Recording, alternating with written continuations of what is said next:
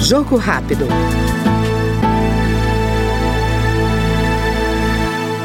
O deputado Augusto Coutinho, do Republicanos de Pernambuco, defende a aprovação do projeto que institui o Programa Emergencial de Renegociação de Micro e Pequenas Empresas, o Desenrola M P Es.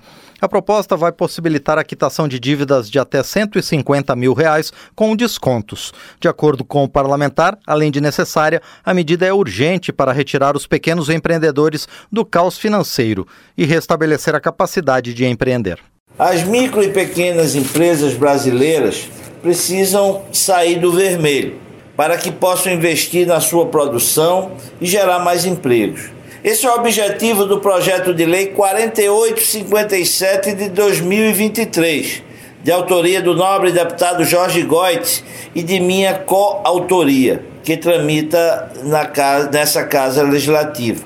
A versão empresarial do Desenrola vai possibilitar a quitação de dívidas de até cento e cinquenta mil reais, com descontos através do uso de recursos próprios das empresas ou de financiamento bancário, com juros máximos de um vírgula quatro por cento ao mês. O projeto já foi discutido em audiência com o vice-presidente da República e ministro do Desenvolvimento, Indústria e Comércio, Geraldo Alckmin, que sinalizou positivamente para sua implantação por parte do governo federal. As micro e pequenas empresas foram responsáveis por setenta e um por cento dos empregos gerados no Brasil nesse ano de dois mil e vinte e três e também respondem por cerca de trinta por cento do P I B. Ainda assim, o setor vive dificuldades por causa do endividamento. Hoje se estima que cerca de seis milhões e meio de companhias estão negativadas.